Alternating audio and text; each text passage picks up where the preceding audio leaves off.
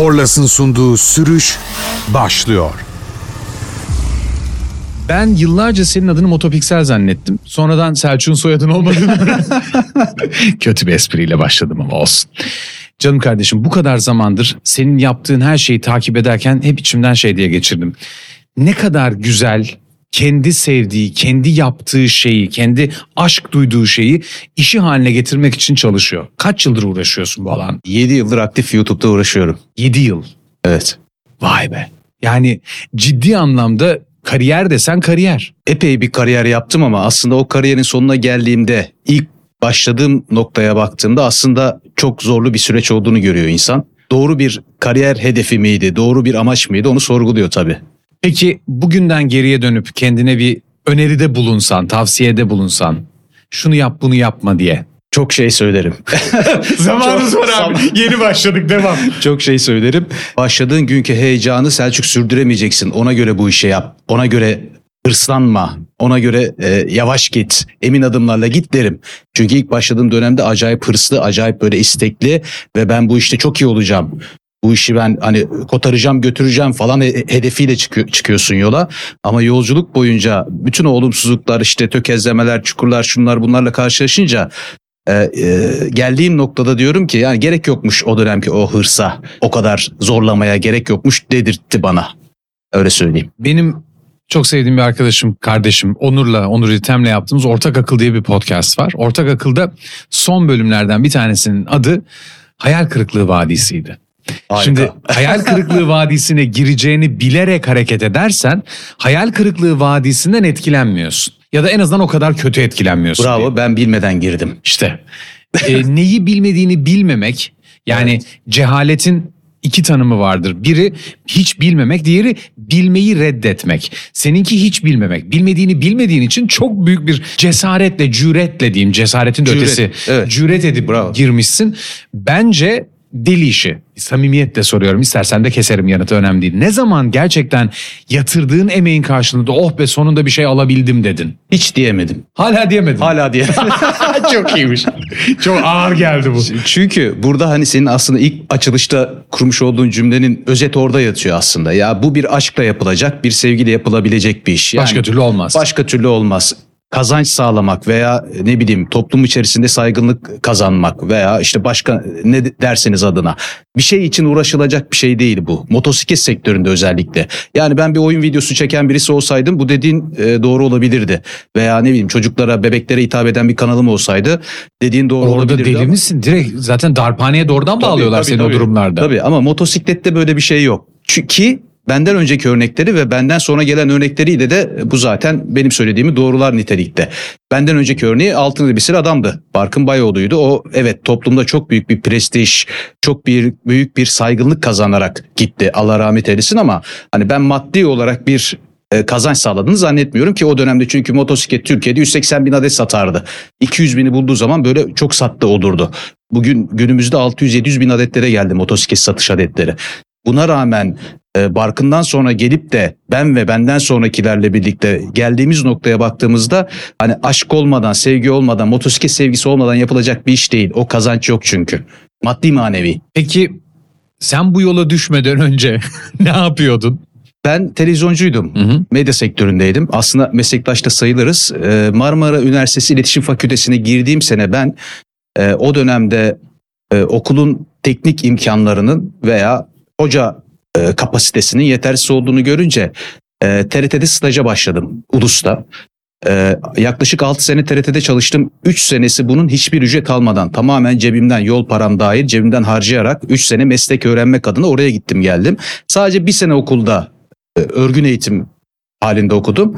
Geri kalan 3 senesi tamamen TRT'de geçti. Sadece okulda sınavlara girdim. Yani Marmara Üniversitesi'ni ben böyle bitirdim. Hangi yıllar bunlar? 2002-2006 yıllar arasında. TRT'nin durumunu bilmiyorum ama teknolojik olarak pek çok şeyin yapılabildiği, dünya ile aşık atabildiğimiz bir dönem.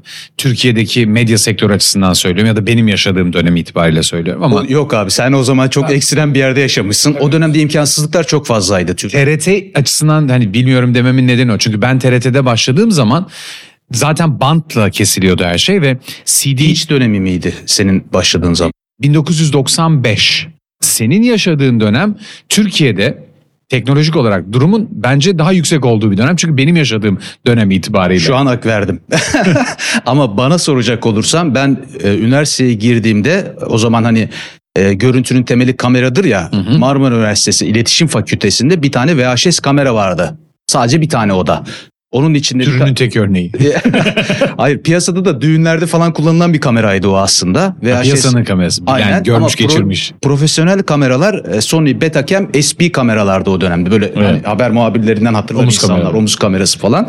Ben onları öğrenmek isterken VHS kamera vardı okulda. O yüzden benim onları öğrenebilmem için bir yere girmem, bir şey yapmam lazımdı. TRT o dönemde evet imkanları vardı. Ama o kameraların ağırlığı, onun için ekstra ışıklar, monitörler, kablolar, tripodlar vesaire. Yani e, nasıl söyleyeyim? Şu anda tek kamerayı alıp gidiyoruz ya bir tane çanta, sırt çantasıyla. Hatta telefonla. O dönemde abi biz e, hani asistanlı olurdu işte. Kameraman, kamera asistanı, sesçi, işte operatörü, yapımcısı, yönetmeni bir çekime e, atıyorum 7 kişi, 8 kişi falan gitmek zorunda kalırdı. Çünkü ekipman fazla, iş Aynen. fazlaydı. Bu kadar süreyi TRT'de hiçbir ücret talep etmeden işi öğrenmek için geçirdin. Peki öğrenebildin mi gerçekten? TRT'deyken hiç öğrenemediğimi düşünüyordum. Diyordum ki lan 2 senedir 3 senedir çalışıyoruz. Hala bize e, günlük iş yazmıyorlardı. Hala bizi asistan olarak kullanıyorlardı. Ben TRT'de kamera asistanı olarak başladığımda birinci yılın sonunda bana şey öğrettiler. Kameraya da kayda girip çıkmayı öğrettiler. Çünkü ilk başta şeyle başlıyorsun. Tripod kurmayı öğreniyorsun. Tripod nasıl açılır, nasıl kurulur, kamera nasıl yerleştirilir, adaptör nasıl takılır, işte ses nasıl bağlanır. Bir sene böyle geçti. Ben dedim ki yani ben bu işi acaba kaç senede öğrenebilirim? TRT'de ben bir 5-6 sene çalıştıktan sonra tabii son dönemlerinde işi yapıyorduk artık ama piyasaya çıkmaya başladığımızda yavaş yavaş piyasada aslında işin TRT'de olduğu gibi olmadığını gördüm. Yani bir yıl e, veya 6 ay asistanlık yapmış birinin kameraman olarak çalıştığını görünce aslında bunu TRT'den kaynaklı olduğunu Aynen gördüm. öyle. E, Bunun çok faydası oldu bana ama. Yani İşin mutfağını öğrenme açısından Aynen. faydası olduğunu eminim ama senin gibi gerçekten potansiyeli olan bir insan açısından da bence körelten bir durum. manevi anlamda aslında beni köreltti. Şöyle ki şimdi TRT'de ben işi çok iyi öğrendiğimi düşünüyorum. Çok iyi bir görüntü yönetmeni, çok iyi bir yönetmen olduğumu düşünüyorum. Yönetmen gözümün olduğunu düşünüyorum en azından. TRT verdi bunu bana. Evet 3 sene para almadım. 3 sene sonra belki para almaya başladım. Ee, çok zaman harcadım bunun için. Çok emek harcadım ama piyasaya çıktığımda artık özel kanallarda özel prodüksiyon firmalarında çalışmaya başladığımda çalıştığım ekip arkadaşlarının e, ne kadar yetersiz olduğunu gözlemleme şansına ulaştırdı beni ama bir taraftan da manevi olarak çok huzursuzluk verdi bu bana.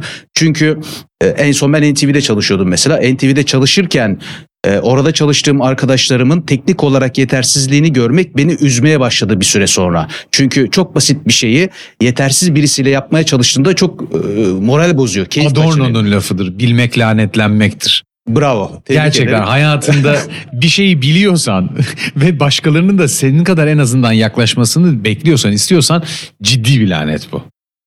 Kesinlikle katılıyorum. Şu an peki senin yaptığın çekimlerde, senin yayınladığın videolarda birlikte çalıştığın bir ekibin olması lazım. Ekip Kameranın demeyelim de rica ettiğim arkadaşlarım var. Çünkü bir ekip kurmak YouTube motosiklet sektörüne hitap eden bir yerde ekip kurup da onlara belirli bir e, hani doyum sağlamak çok zor. Çünkü kazançlar belli. O yüzden arkadaşlarımdan rica ile yaptığım bir e, iş bu benim. Ya, ekiple yapabileceğim bir iş değil. Birileriyle çalıştığın zaman illa birinden bir şey rica etmek zorunda kalıyorsun. E tabi tabi çünkü eğer rica etmeyeceksem atıyorum benim şimdi bir kameramanım var mesela. Ekibim mi? Evet ekibim ama benim arkadaşım. Arkadaşım olmasa bu ücretlere benimle çalışmaz. Yani dışarıda e, günlük 5 bin lira, 6 bin lira para kazanırken benden aldığı para 1500-2000 lira olabiliyor. Yani neden bana gelsin ki? Neden benimle çalışsın? Bir sürü iş var zaten piyasada. O yüzden hani rica millette arkadaş eş, eş dost işiyle yürüyen bir durum var şu anda bende. Peki gerçekten piyasada bir yandan fazla ciddi olacak ama becerikli, yetenekli, layık insan olduğunu düşünüyor musun? Hala düşünmüyorum. Hala layık olduğumu düşünmüyorum çünkü piyasada kimlerin talep görür, rağbet görür veya sevilir olduğunu görünce bunların aslında hiç e, gerekli yetiler olmadığını net olarak görüyorum. Gereksizmiş yani bu kadar şey bilmeye gerek yokmuş. Hiç daha az bilerek daha mutlu olunabilirmiş. Az önce söylediğin söz Bilmek, lanetlenmek. bilmek lanet. E, e, o yüzden bunu yaşıyorum sürekli. Ama hep böyle de olumsuz gittim. İnsanlar şey zannetmesin hani çok mutsuzum bilmem ne falan. o kadar çok seviyorsun ki bu kadar olumsuz olmasına rağmen halen devam ediyorsun. ediyorum. Sonuçta bu kadar yıldır yaptığın incelemelerde senin farkın ne? Be- Bence senin farkın olan şeyler var ama sence senin farkın ne? Çok güzel soru. Teşekkür ederim. Benim çok farkım var. Yani e, bir tane farkım var diyemem. Yani bunu ukalalık veya ego olarak algılanmasını as- Ukala asla çok- istemem. Çok sevdiğim bir sözcüktür. Ukala bilmediği konuda konuşana denir. Sen sana sadece senin bilebileceğin bir şey sorduğum zaman ukalalık yapamazsın. Küstahlık Ama yapabilirsin en artık, fazla. ama artık şey öyle değil ki. Herkes her şeyi biliyor artık biliyorsun. Yani maalesef Türkiye'de. Umurumda değil. sen bana konu, sen değil. bana anlat onu. Ezel diye bir dizi vardı hatırlar mısın bilmiyorum. Evet. Umurumda değil diye telefon açıyordu. En sonunda öyle bir noktaya geliyordu ki dayı diyordu ki umurunda mı? Evet umurumda diye, diye bitiyordu iş. Umurumda değil diyoruz ama aslında hepimizin umurumda bence. Umurumda olmamasını isterim. Ben de isterim, dilerim. Dileğim o, istiyor. Senin farkında güzel kardeşim. Değer veriyorum yaptığım şeye. Yani sadece bu çekim veya motosiklet değil. Yani hangi, Ne iş- hangi işi yaparsam yapayım değer veriyorum, özen gösteriyorum. İyi yapanlar nasıl yapmış, kötü yapanlar nasıl yapmış ayırabiliyorum. Ve o işi biliyor muyum? Bilerek mi yapıyorum? Bu benim için çok önemli. İlk başladığım yıllarda, şimdi videolarımı izliyorum ben ilk videoları. Hiçbir şey bilmiyormuşum mesela. Ama o dönemlerde gelen yorumlara bakıyorum. Ya çok iyi, harikasın, görüntüler süper, çok iyi anlatmışsın falan diye yorumlar yazmışlar altına. Ben izliyorum şimdi. Diyorum ki ya ben hiçbir şey bilmeden bunu nasıl yapmışım? Sen en azından kendini geliştirmişsin. Sonuçta o gün bildiğini düşündüğünün en iyisini yapmışsın. Bugün bildiğini düşündüğün en iyisini yapmaya devam ediyorsun. Arada fark var doğal olarak. Öyle ama hani farkın ne diyorsun ya bilmediğini fark etmeden yapan insanları görünce orada üzülmeye başlıyorsun bir süre sonra. Bu yıllara da yayılınca. Şimdi ben bilmediğimi şu anda ilk videolarımda görüyorum. Daha sonraki videolara bakıyorum. Evet öğrenmeye başlamışım. Son dönemki videolarıma bakıyorum. Ben biraz bu işte hani e, üstad e, şeyine gelmişim, kıvamına gelmişim gibi hissediyorum. Tabii kişisel fikrim, ego değil yine burada.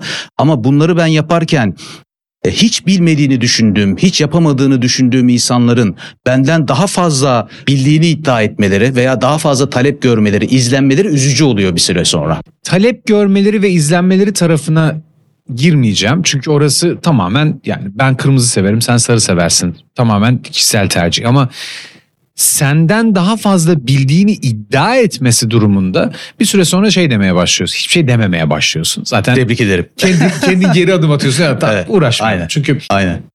ahmakla tartışma dışarıdan bakanlar aradaki farkı anlamayabilirler. Bravo. Çok. Harika sözler çıkıyor bu arada ya. Sağ ol. Vallahi tebrik ederim. benim gördüğüm şey dışarıda herkes kendi gibilerine hitap ediyor. Yani seni anlayabilmesi için bir insanın senin verdiğin değeri takdir edebilmesi lazım. Seni anlayabilmesi gerekiyor. Benim kurduğum cümleyi başından itibaren tamamını takip edemiyorsa zaten beni din- dinlemiyor o insan. Seni de aynı şekilde dedim ya senin farkın nedir? Ben bence olan var bir de sen, sence olanı var. Bence senin farkın bir samimiyetin. Teşekkür Çok ederim. önemli bir şey. Teşekkür Çünkü ederim. samimiyet parayla satın alınamayan bir şey olduğu gibi taklit edildiği anda gerçekten çok iyi bir yalancı olman lazım ki o samimiyeti geçirebilesin. Evet. Şimdi ben çok iyi bir yalancıyım. Samimiyeti bütün seslendirmelerde orada burada rahatlıkla aktarabiliyorum. Çünkü samimiyetin ne olduğunu çok iyi biliyorum. Ama amacım yalan söylemek olmadığı, karşı tarafı kandırmak olmadığı için samimiyetin ne olduğunu gösterme konusunda da samimiyim. Sen içeriği anlatırken samimisin. Yapmacık olmadığın için samimisin. Ve en önemlisi bunları aktardığın zaman kendin uğraşarak severek yaptığın için zaten kendin için yapıyorsun. Sen kendin beğenmek için yapıyorsun. O belli oluyor bence. Vallahi şu anda o kadar mutlu oldum ki abi anlatamam bunu. Şu cümleleri duyduğum zaman aslında bütün bu olumsuzluklar, konuştuğumuz olumsuzluklar benim kafamda bitiyor biliyor musun?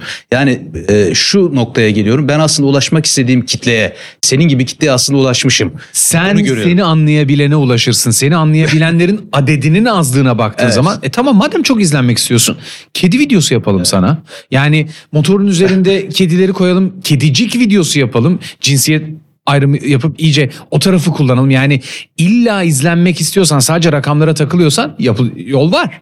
Ya dert o değil tabii ki illaki izlenmek Heh. değil ama verilen emeğin karşılığında ve bu samimiyetin karşılığında olması gerekenin bu olmadığını gördüğüm için aslında. Yoksa çok izlenmişim aman çok takdir edilmişim falan değil. Mesela seninle şimdi konuşurken sen anlatıyorsun ya benim aslında söyleyeceklerimi sen söyledin az önce. Bunu ben dışarıda da çok görüyorum. Mesela buraya geldiğimde Korlas'ın kapısına işte orada otururken çok entelektüel insanlar geliyor. Onların beni e, gördüğündeki tavırları zaten motivasyon kaynağım oluyor aslında. Yani sen ben- hitap etmek istediğin kesimin sen, seni anladığını görüyorsun. görüyorum. Ama e, yıllardır 7 yıl içerisinde vermiş olduğun emeğin karşılığında sadece bu kitle mi olmalı? Hayır bu aslında üzücü bir durum. Ülke adına üzücü bir durum.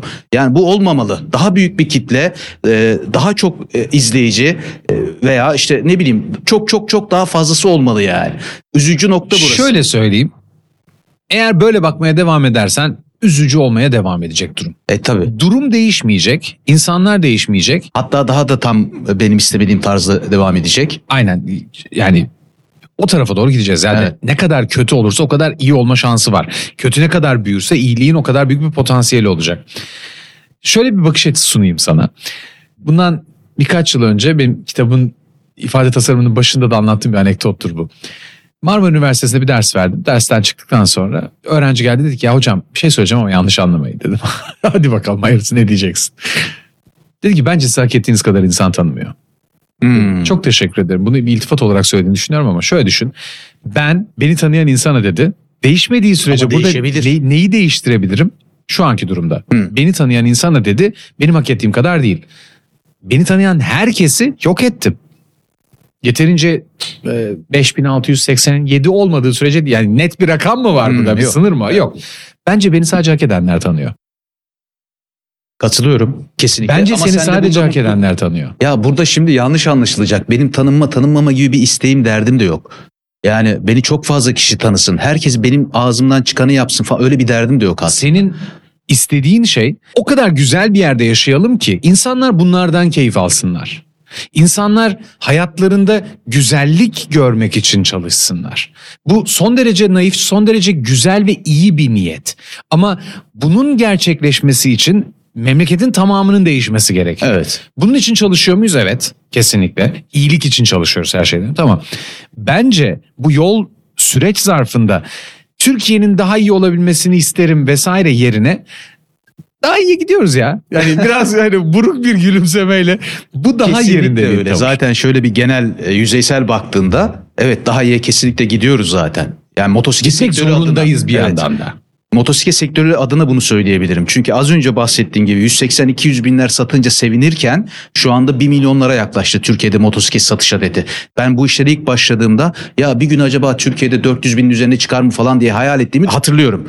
Mesela bir dönem Japonların Türkiye'de fabrika kurma gibi bir şey olmuştu. Dedikodusu dolaşmıştı. Evet. Bunun için gazetelerde haber çıkmıştı. 400 binin üzerinde satış adedi Türkiye yakalarsa Japonlar Türkiye'de fabrika kurar diye haber çıkmıştı. E bugün 600-700 binlere geldik 2023 itibariyle. Kurmaları lazım ama hala kurmadılar bu arada. Yani hayal ettiğimiz şeylere geldik. İşler aslında daha iyiye gidiyor. Daha yukarı çıkıyor. Motosiklet sektörü aslında büyüyor.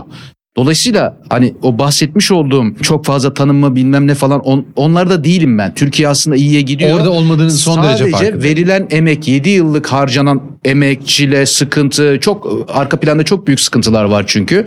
Onların karşılığında geldiğim noktadan bahsetmek için bunları anlattım sadece. Her zaman söylediğim şeydir. Sen Türkiye'de yer çekimi katsayısı çarpı 3'tür. Burada zıplayabilirsen Norveç'te uçarsın.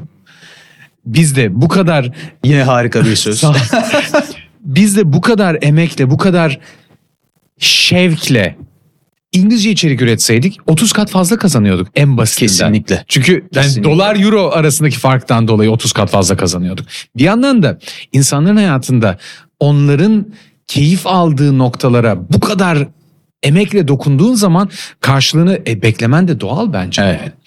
Senin sadece kendinle ilgili olan tarafında Türkiye içinde ya da yurt dışında yaptığın en keyifli yol, en güzel rota neresiydi? Buna çok net cevabım var. İki tane rota var. Bu zamana kadar yaptığım en keyifli, en güzel ve tavsiye edebileceğim. Bir tanesi Doğu Güneydoğu Anadolu rotası. Bir tanesi de herkesin meşhur bildiği Demrekaş Kalkan yolu. Orası zaten herkes tarafından biliniyor ama ben bundan 3 belki 4 sene önce bir Türkiye turuna çıkmıştım. Orada işte Kars, Erzurum, işte Sarıkamış, Bayburt, Ardahan, Artvin üzerinden işte Karadeniz'den İstanbul'a geri dönmüştüm. Ee, yani hala unutamadığım ve oraya tekrar gideceğim dediğim yer Erzurum'dan yola çıkıp işte Sarıkamış, Kars, Ardahan, işte Bayburt, Artvin üzerinden Karadeniz'e döndüğüm rota. Unutamadığım bir rota ve kesinlikle tekrarlamak istediğim bir rota. Neden? Doğu ve Güneydoğu Anadolu hep bizde hep böyle eksik olarak kalmış.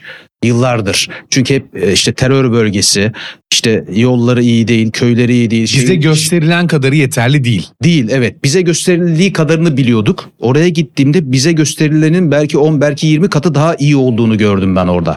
Yollarının mesela Türkiye'de bulunmayan Avrupa'da gördüğümüz yollara benzediğini gördüm. Ne Mesela. diyorsun? Evet asfaltının falan. Veya manzarasının, doğasının, insanların terörle bir alakasının ilişkisinde olmadığını gördüm mesela. Evet orada jandarma bölgesi çok çok fazla önünüzü kesip kimlik kontrolü yapıyorlar. Oradan hissediyorsunuz bir korku salıyor içinize ama yine de hani terör bölgesi olarak bildiğimiz yerde sürmenin ne kadar keyifli olabildiğini orada hissettim. Onun haricinde doğası, havası mesela oksijeni çektiğiniz zaman içerisinde başka bir oksijen çektiğinizi hissediyorsunuz. Türkiye'nin birçok yerinde böyle hissedebilirsiniz ama özellikle orada başka bir Seni böyle etkilemiş, burası etkilemiş. O rota benim için vazgeçilmez tekrar gideceğim ve kesinlikle tavsiye edeceğim rota. Doğu Anadolu, Güneydoğu Anadolu rotası. Onun haricinde de böyle tatili seven, güneşi sevenler için tabii ki Antalya, Demre, Kaş, Kalkan rotası. Peki asfalt mı yoksa light off-road mu, enduro mu?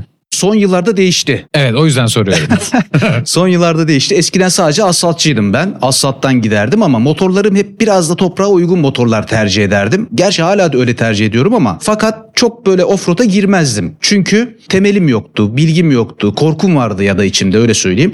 Son yıllarda bu Korlas'ın düzenlemiş olduğu etkinlikler veya Murat Yazıcı sayesinde ki Core experience. Core Experience ve Core Experience'ın haricinde Murat Yazıcı sayesinde e, o korkumu yendim. E, toprakta sürmenin ne kadar keyifli olabileceğini gördüm.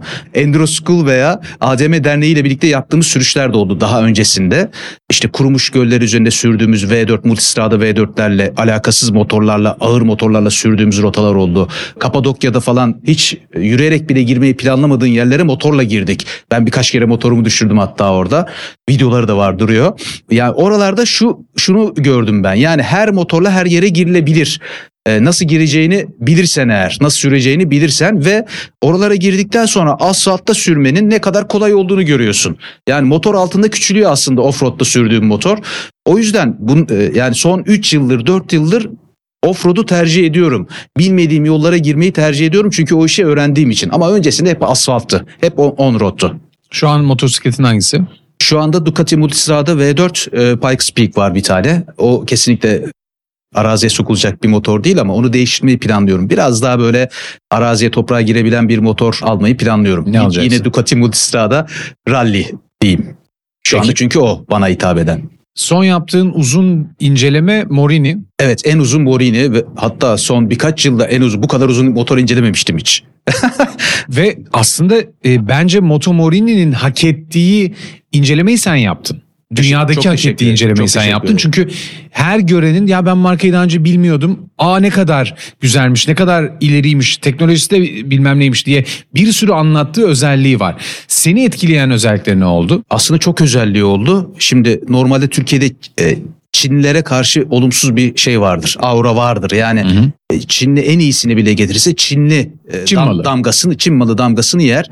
E, Moto Morini de yine eski İtalyan ama Çin'de üretilen o Çinli damgasını yemeye müsait bir markaydı. Ben ilk alıp test ettiğimde aşağı yukarı bir bin kilometre falan yaptım. Evet rodajını bitirene kadar sürdüm. İzmir'e gidip geldim falan. Dedim ki ha bu motor böyleymiş iyiymiş dedim. Bölüm sırasında da her şeyini de anlattım. Olumlu olumsuz benim üzerimde bıraktığı imajı. Daha sonrasında bu Core Experience'ın içerisine girince bulaşınca nedense sebep bilmiyorum Motomorini ile e, yapmak zorunda kaldım bu etapları ben. Aslında başka bir marka üzerinde e, yapacaktım. Planım öyleydi. E, motor bulamayınca olmayınca Motomorini'ye mecbur kaldım diyeyim. Öyle söyleyeyim ama bu mecburiyet aslında çok e, olumlu bir yöne evrildi. Çünkü ben 10 bin kilometre boyunca Motomorini ile hem offroad hem on- on-road'da her şartta zorlayarak test etme şansına ulaştım. O yüzden hani Motomorini'nin şusu iyi busu iyi diyemem ama şunu kesinlikle söyleyebilirim Motomorini çok iyi bir motor. Çok çok iyi bir motor.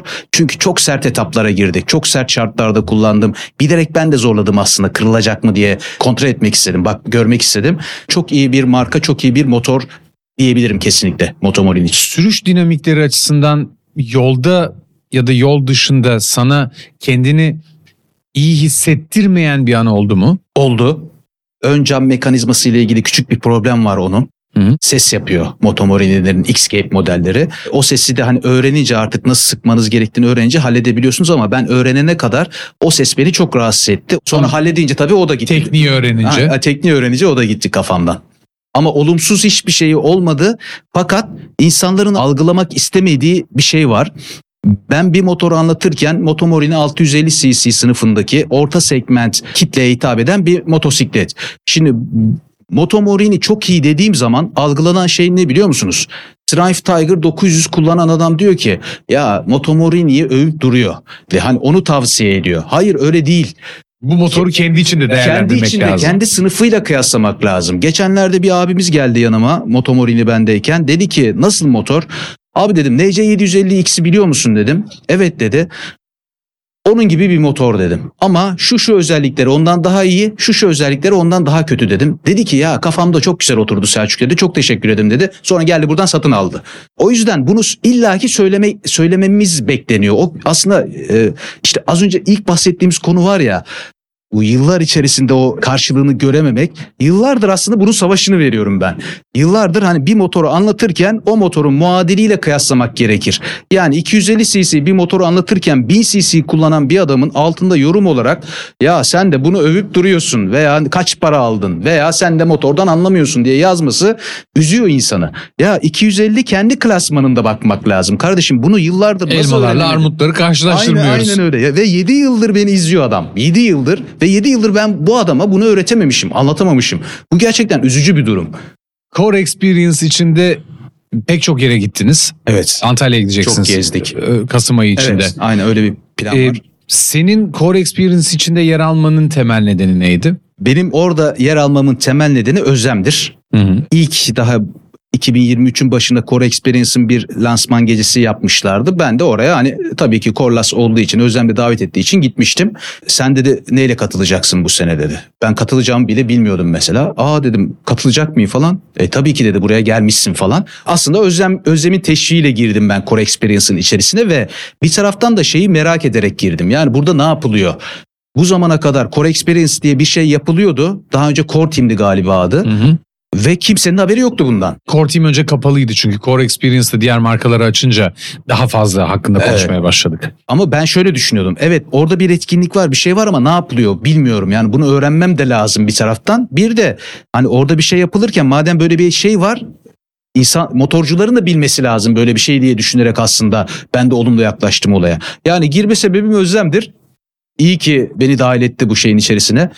Peki senin Enduro Offroad deneyimin Core Experience'dan önce Vardı. başladı? Ama çok azdı tabii ki bu kadar değildi. Yani ben offroad'a her daim spesyal makinelerle de giren, e, normal adventure makinelerle de giren ama hep böyle korkarak, tırsarak, bilmeden süren bir adam. Kendi sınırlarına yaklaşmadan Bravo. Core Experience ile birlikte kendi sınırlarımın ne olduğunu gördüm ben. Aslında iyi bir offroad sürücüsü olduğumu gördüm. E, Öyle söyleyeyim, öyle özetleyeyim. Ya ben e, iyi sürüyormuşum. Onu fark ettim Core Experience içerisinde. Tabii ki bunda Murat Yazıcı'nın katkısı büyüktür. Çünkü o bir sürücüye ne yapabileceğini çok iyi gösterebilen bir felsefe üzerinde ben çok iyi sürdüğümü Murat Yazıcı sayesinde anladım. Yani Murat Yazıcı be- beni çok iyi sürdürmedi.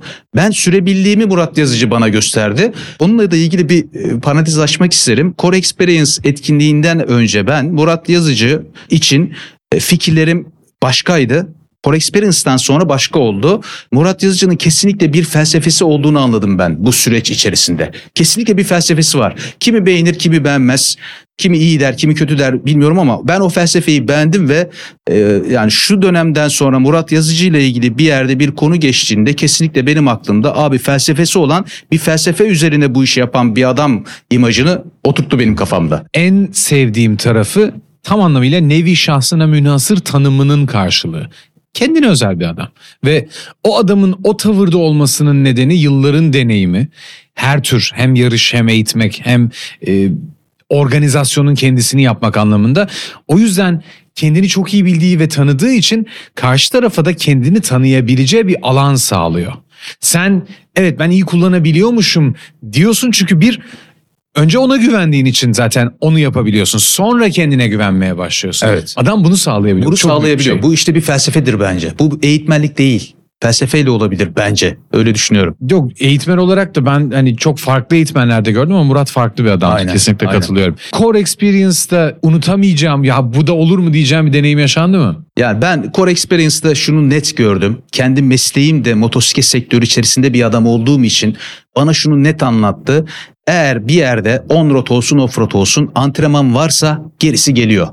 Antrenman yapıp bu işi ben yapacağım dersen gerisi geliyor. Ama antrenman eksikliği olan, antrenmana önem vermeyen, ben bu işi yapıyorum canım falan diyen Sürüyoruz işte adamı- nasıl olsa diye. Aynen. O, o adamları ben Core Experience'da net olarak gördüm. Hatta birçoğuyla dost arkadaş oldum. Yani iyi insanlar ama yani hiçbir antrenmanı yok. Gelmiş orada sürmeye çalışıyor, süremiyor. Çünkü hani farkında değil ne yapabileceğinin, nerede sürebileceğinin.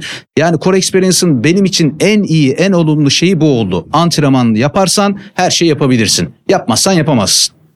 En olumlu bunu söylerim. Olumsuz olarak da olumsuz bir şey olmadı. Bana, bana çok kattı ya Core Experience. Çok çok. Hem sürüşüme hem kişiliğime, karakterime. Öyle Motor söyleyeyim. altında küçülüyor çok iyi bir tabir. Yani Enduro'ya bir kere o düzeyde girdikten sonra insan gerçekten kendisini rahatlıkla ya şu merdivenden iniveriz ne olacak Tabii tabii tabii. bakıyorlar. Ben eskiden şu Korlas'ın merdivenlerinden inerdim mesela. Biliyordum yani benim için problem değildi ama şimdi oradan o dönemde bilinçsiz indiğimi düşünüyorum. Yani oğlum neyine güvenerek oradan indin yani koca koca motorlarla. Şimdi insan mesela çok daha bilinçli profesyonel inerim. Nasıl inebileceğimi, nereden inebileceğimi bakarım, gözlemlerim. Ya çok katkısı oldu. Ben yeni bir bölüm daha çektim bu arada. Hı hı. Ee, belki bu bölümden önce veya sonra da yayınlanabilir bilmiyorum. Orada da söylediğim şey bu. Offroad çok çok katıyor insana. Motosikletçiye çok fazla şey katıyor. Hem sürüş anlamında hem de gözlemleme, bilgi toplama anlamında çok fazla katkısı var. Ama Türkiye'de, ha üzücü tarafı dedin ya onu söyleyeyim. Türkiye'de offroad izleyicisi yok. Onu gördüm. O beni çok üzdü. Çünkü çok bölüm ürettim, çok içerik ürettim bununla ilgili. En az izlenen içeriklerim maalesef bunlar oldu. Offroad çünkü hep derim bana kızarlar. Murat Hoca da kızıyor ayrıca. Biraz böyle bu iş için bütçe ayırabilecek adamın yapabileceği bir spor bence. Herkesin yapabileceği bir spor değil. Yani sokakta ulaşım için scooter kullanan adam ben offroad yapacağım dediği zaman zorlanır. Çünkü motoru farklı, ekipmanı farklı, zaman ayırman gerekiyor. Ee, Süreceğin yerde onun için bütçe ayırman gerekiyor. Yakıtı farklı. O motoru bir yerde Barındırman barındırman lazım. gerekiyor. O yüzden bütçesi olan adamın yapacağı iş olduğu için Türkiye'de de maalesef motosiklet tanımı daha fazla aslında bütçesi düşük düşük gelirli insanlarda olduğu için temeli yok, izleyicisi yok öyle söyleyeyim. Pahalı bir hobi. Pahalı bir hobi. O yüzden de ben çok keyif aldım. Bana müthiş şeyler kattı ama izleyici olarak maalesef üzdü beni. Dışarıdan bakıldığı zaman o kadar keyif alınmadığı kesin. Evet. Ne kadardır motosiklet kullanıyorsun? Aslında çok uzun zamandır ben çocukluğumda ortaokul yıllarında motosiklet kiralayarak Peugeot 103 kiralayarak başladım aslında motora. Bisikletle başladım ama o tabii sayılmaz. Memleketim Giresun benim. E, lise sona kadar Giresun'daydım. Ondan sonra üniversite için İstanbul'a gelmiştim. Gençliğimde, çocukluğumda o dönemlerde çok fazla motor kiralayıp motora binen, işte Java kaçıran, dayımızın, amcamızın Java'sını kendi anahtarı değil de çivilerden yaptığımız düzenekle e, açarak kaçıran. Düz kontak. Düz, düz kontak. Motor çalıyor. Aynen. Öyle bir dönemim var benim ama o dönem şey cahiliye dönemi diyeyim ben. Kriminal dönem. Cahiliye dönemi. Çünkü o dönemde hani kaskın ne için takıldığını bilmediğimiz dönem. Motosikletin güneş gözlüğüyle sürüldüğünü hatta güneş gözlüğüyle sürerken acayip bir karizma verdiğini düşündüğüm dönem. O yüzden onu ben motorculuk dönemi olarak saymıyorum ama İstanbul'a gelip bu üniversite yıllarından sonra e, bu trafik falan vesaire düşünürken bir dönem ben bisiklet sürdüm İstanbul'da. Bir sene kadar falan. Delilik. Evet her yere bisiklete gidiyordum ben. O dönem biraz da spora da meraklıydım. Sonra onu hani motosiklete çevireyim dediğim dönemde 2011 veya 12 yıllarında ufak bir scooter aldım. SYM Fiddle markalı. O Fiddle'ın ilk çıktığı sene. Şu anda Fiddle 5 falan var galiba. Öyle başladım. Sonra bir e, Fiddle'la bir kaza yaptım ben. Tarak kemiğimi kırdım dört tane. Sonra dedim ki demek ki bu iş böyle olmuyor Selçuk. Bu işin hani bir şeyini bir okuyayım bakayım. Hani nedir yani? Motosikleti nasıl daha güvenli kullanabilirim? derken işte bunun ayakkabısı botu olduğunu, işte montunun o pantolonun, işte kaskının, eğitiminin olduğunu falan görünce demek ki dedim ben dört tarak kemiğimi kırdım. Kırmamam için bunları yapmam lazım. Öylece o cahiliye döneminden çıkış dönemim o 2012 yılı falandır yani. Aydınlanma dönemi. Aydınlanma dönemi. Ondan- Cahiliye ama aydınlanma. Sonra Ama- araziye. Ya şey gibi oldu ya Mimar Sinan gibi oldu. Çıraklık kafalık şey dönemi ama hakikaten bende öyle oldu yani. Peki bugüne kadar onlarca belki yüzlerce motosiklet denedin. 500 Küçüğünde- küsür. 500 Geçenlerde küsür. Yani saymaya çalıştım ortalama 500 küsür motosiklet test etmişim. Wow delilik. Çok büyük rakam. Sende iz bırakan iki tane top marka model söyleyebilir misin? İki tane çok az olur ama bir tanesini söyleyeyim. İz bırakanlardan bir tanesi Ducati Street Fighter V4. O motorun bende bıraktığı izi ş- yani şöyle bir iz diye tarif edemem ama ben motosikletleri artık test ederken İçime oturdu. hayır motosikletleri test ederken keyfine göre artık sınıflandırıyorum. Yani bana vermiş olduğu haza göre yoksa gücüne, beygirine, son hızına, işte devir aralıklarına göre değil. Bende bıraktığı iz yani yıllar sonra e, o motosikleti testinden 3 yıl sonra bile hatırladığım motor varsa o benim için çok değerlidir. Street Fighter'ı hatırlıyorum. Ama Street Fighter şöyle bir motor.